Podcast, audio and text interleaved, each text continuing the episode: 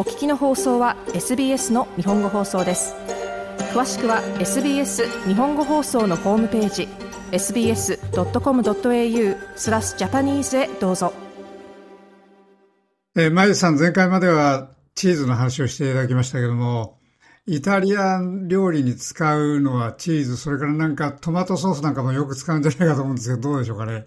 そうですね。本当にチーズを食べるときに必ずね、そういうトマトですとか、やっぱ相性がいいですよね。そうですね。ちょっと長尾さん質問なんですけれども、はい、トマトっていうね、皆さんいつも見ますよ。トマトっていうのは世界で全部で何種類あるでしょうか？世界っていうことになると多分とてつもなくそれ100ぐらいあるんですかね。あー、惜しくもないですね。もっとですか？もうすごい数です。その数なんとですね、1万以上です。ああ、そうですか。そうなんです。1万以上もの種類、まあ品種がこの世界には存在しておりまして、まあもちろんその色とか形、あと大きさですごく細かく分かれているので、うん、その1万という数になるんですけれども、うん、まあその昔は夏のお野菜としてこう有名なお野菜だと思うんですけど、今はハウス栽培がね、盛んなので、やっぱり年間食べられる野菜でもあり、その1万種類の中から、じゃあ自分たちが何種類ぐらいを食べているのかってのはわからないんですけれども、まあでも、オーストラリアのスーパーマーケットにはたくさんのね、種類のトマトが売られていると思うんですね。で、日本にいるときって結構その、生で食べるっていう文化がね、強いというか、私はトマトをこうあまり加熱して食べるというよりはサラダにして食べたりとか、そのままこうミニトマトとか食べたりすることも多かったんですけれども、オーストラリアってその面白いのが、生で食べるという感覚よりもやっぱり加熱して食べるトマトっていうのもたくさん売られていて、まあ、つまりそのスープにしたりですとか、先ほど長尾さんおっしゃったように本当にイタリアン料理のチーズとかトマトソースにして食べたりとか、やっぱりその食べ方のできる美味しいトマトっていうのも売られているので、まあそのあたりを今日は皆さんに紹介できたらなと思っています。そうですね。ちょっと私がわかるのはですね、スーパーで普段見かけるのは、はい、ここ細長いやつとですね、丸いやつと、枝がついてるやつとあると思うんですけども、枝ついてるやつなんかはこれは収穫する人が無償して枝つけっぱなしなのかなっていうふうに思うときもありますしね。そうですね。最近しかも多いですよね。はい、枝付きトマトっていうのが。そうですね。はい。はい。わかります。なので、まあ、そのあたりも含めて、その多分長尾さんがいつも見ているトマトも含めて、はい、やっぱりそれぞれトマトも味も違って、食べ方もちょっと変えてみると、美味しさを本領発揮するので、それをちょっとお教えできたらなと思います。はい、お願いします。はい。で、まずですね、その、日本とオーストラリアっていうのは、先ほど言ったように、その生食用と加熱用で、マーケットに出回る数のトマトが違うっていうのもあるんですけれども、まあ、オーストラリアとそのちょっと日本でトマト菜園していた方がいらっしゃって、その方に聞くと、まあ、トマトっていうのは、オーストラリアでは、ちょっと熟す前の硬いトマトが売られていることの方が多いらしいんですね。はい。で、色的にはあんまり日本と変わらないんですけれども、一応種類的にはその真っ赤なトマト、赤色のトマトっていうので、皮は少し固めで、味的には酸味のあるトマトっていうのがマーケットに出回ってるそうです。で、多分このトマトっていうのは日本で売ると、サラダで食べるのではなくて、その加熱したりするトマトとして皆さん買うんですけど、こちらはそのあたりもサラダとして食べれているみたいなんですね。じゃあその一方でじゃあ日本はどういうトマトなのかっていうと、色は真っ赤なんですけれども、桃太郎っていう、多分皆さんスーパーに行くと目にすると思うんですけど、桃太郎っていうブランドのトマトっていうのは、本当その名の通り、桃色っていう、つまりピンク系って言われる柔らかい甘いトマトっていうのが日本はよく食べられるトマトだそうです。ああ、そうですか。はい。ピンクですかね。そう、一応ピンク系っていう風に分類されるようですね。うん、トマトっていうのは、まあ、もともと海外からやってきたお野菜なので、まあ、いろんな説はありますけど、一説によると一応江戸時代にトマトっていうのは海外から入ってきたらしいので、まあ、そこから日本も自分でこう品種改良して、日本オリジナルのトマトっていうのはたくさんあると思うんですけれども、まあ、ね、トマト一つの野菜だけど、本当にいろんな話がつながるので、はい、ちょっとそろそろオーストラリアで、見かける、スーパーでよく見かけるトマトを紹介します。はい、たくさんあるんですけど、一応5つにちょっと今日は分けて、皆さんがよく目にする名前と一緒に説明をいたします。で、まず1つ目なんですけど、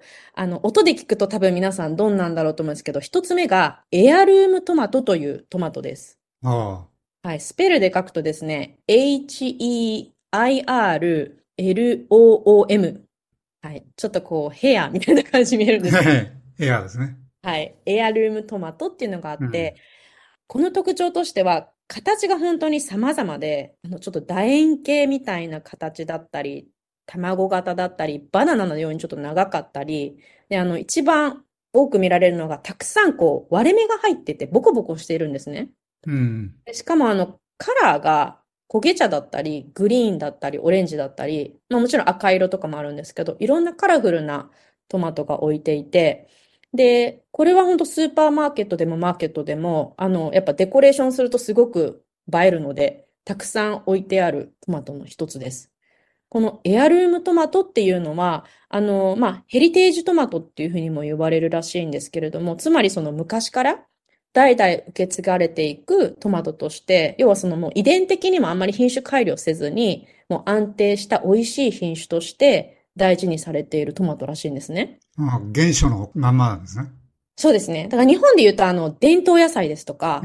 地方野菜とかいう言葉もあるんですけれども、まあ、ちょっとそれに似たようなトマトでして、本当にそのままそのオリジナルの形、オリジナルの味を大事にしているトマトです。はい。我が家はですね、このトマトが実は一番好きでして、これは何が美味しいかっていうと、そのままスライスして食べるとすごく甘いんですよ。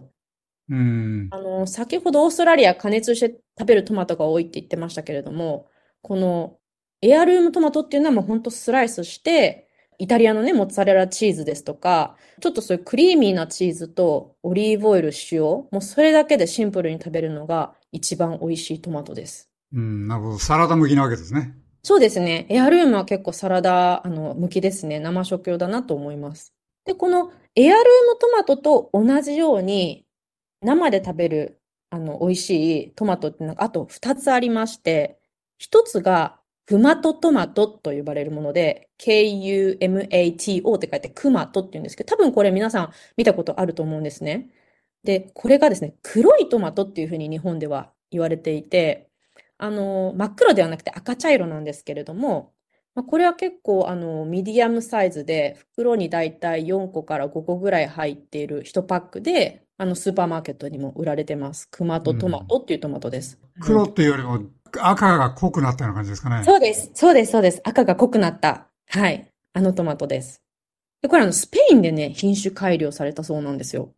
で、このトマトも味がすごく濃くて、で、なんでサラダにいいかっていうと、その水分が少なめなので、こう食感がシャキシャキっとしているんですよね。で、まあ、このKUMATOトマトと同じような感じで、もう一つ黒いトマトがあるんですけど、それは、ブラックロシアントマトって言って、まあ、ロシアで品種改良された同じような黒いトマトなんですけど、もちろんこれも真っ黒ではなく、その赤茶色のような色をしています。はい。はい。ちょっとこれKUMATOよりも少し大きめではあるんですけど、これもイタリア系のグロッサリーショップですとか、ちょっとこうセレクトされているマーケットのショップに行くと、必ず売っているのがこのブラックロシアントマトっていうものです。あと、私は楕円形のやつをよく見かけるんですけども、長いと言いますか、ね。長いやつですよね。はい。そうです。それはですね、ローマトマトだと思います。イタリアのトマトなんですけど、多分それだけが、実は、イタリアから輸入されてるのがほとんどなんですけど、これは実は生食用ではなくて、加熱した時に本領を発揮するんですね。ちょっとこう、ジュースにするというよりも、火を入れて、こう、トマトソースのパスタを作ったりですとか、あとスープに入れてしまうと、この甘みと酸味、それがすごく絶妙バランスでコクのある旨みが出るので、ちょっと楕円形のローマトマトっていうのだけは、皆さん火を入れて食べた方が美味しいです。なるほど。で、最後の一つなんですけど、これがよく皆さん見かけるトラストマトという枝付きのトマトですね。これは結構ミニサイズだったり、大きい大玉だったりするんですけれども、まあこれは結構いろんな食べ方があって、もう本当にサラダとして食べるっていうのも美味しいんですけど、実は一番美味しいのはこれもオーブンとかにグリルして食べるとよりこう甘みが増すので、バーベキューとかキャンプに行くときは私はよくこれを一緒にバーベキューの上に置いてオリーブオイルと塩かけて焼いて食べることが多いです。あ、そうですか。バーベキューにするにはそれのがいいんですね。トラストトマト美味しいですよ。トラストトマトをバーベキューとかでちょっとグリルにする方が、熱加える方が中のそのジュースが旨味がギュッと凝縮されるので、おすすめですね。枝付きのままですか？枝付きのままです。枝取らずに。なるほど。ますます不祥でいいですね。長尾さんもこれグリルできるんじゃないですか？はい。はい、そんな感じでちょっと皆さん気になるトマトはありましたかね？絶対あると思いますね。はい、どうもありがとうございました。ありがとうございました。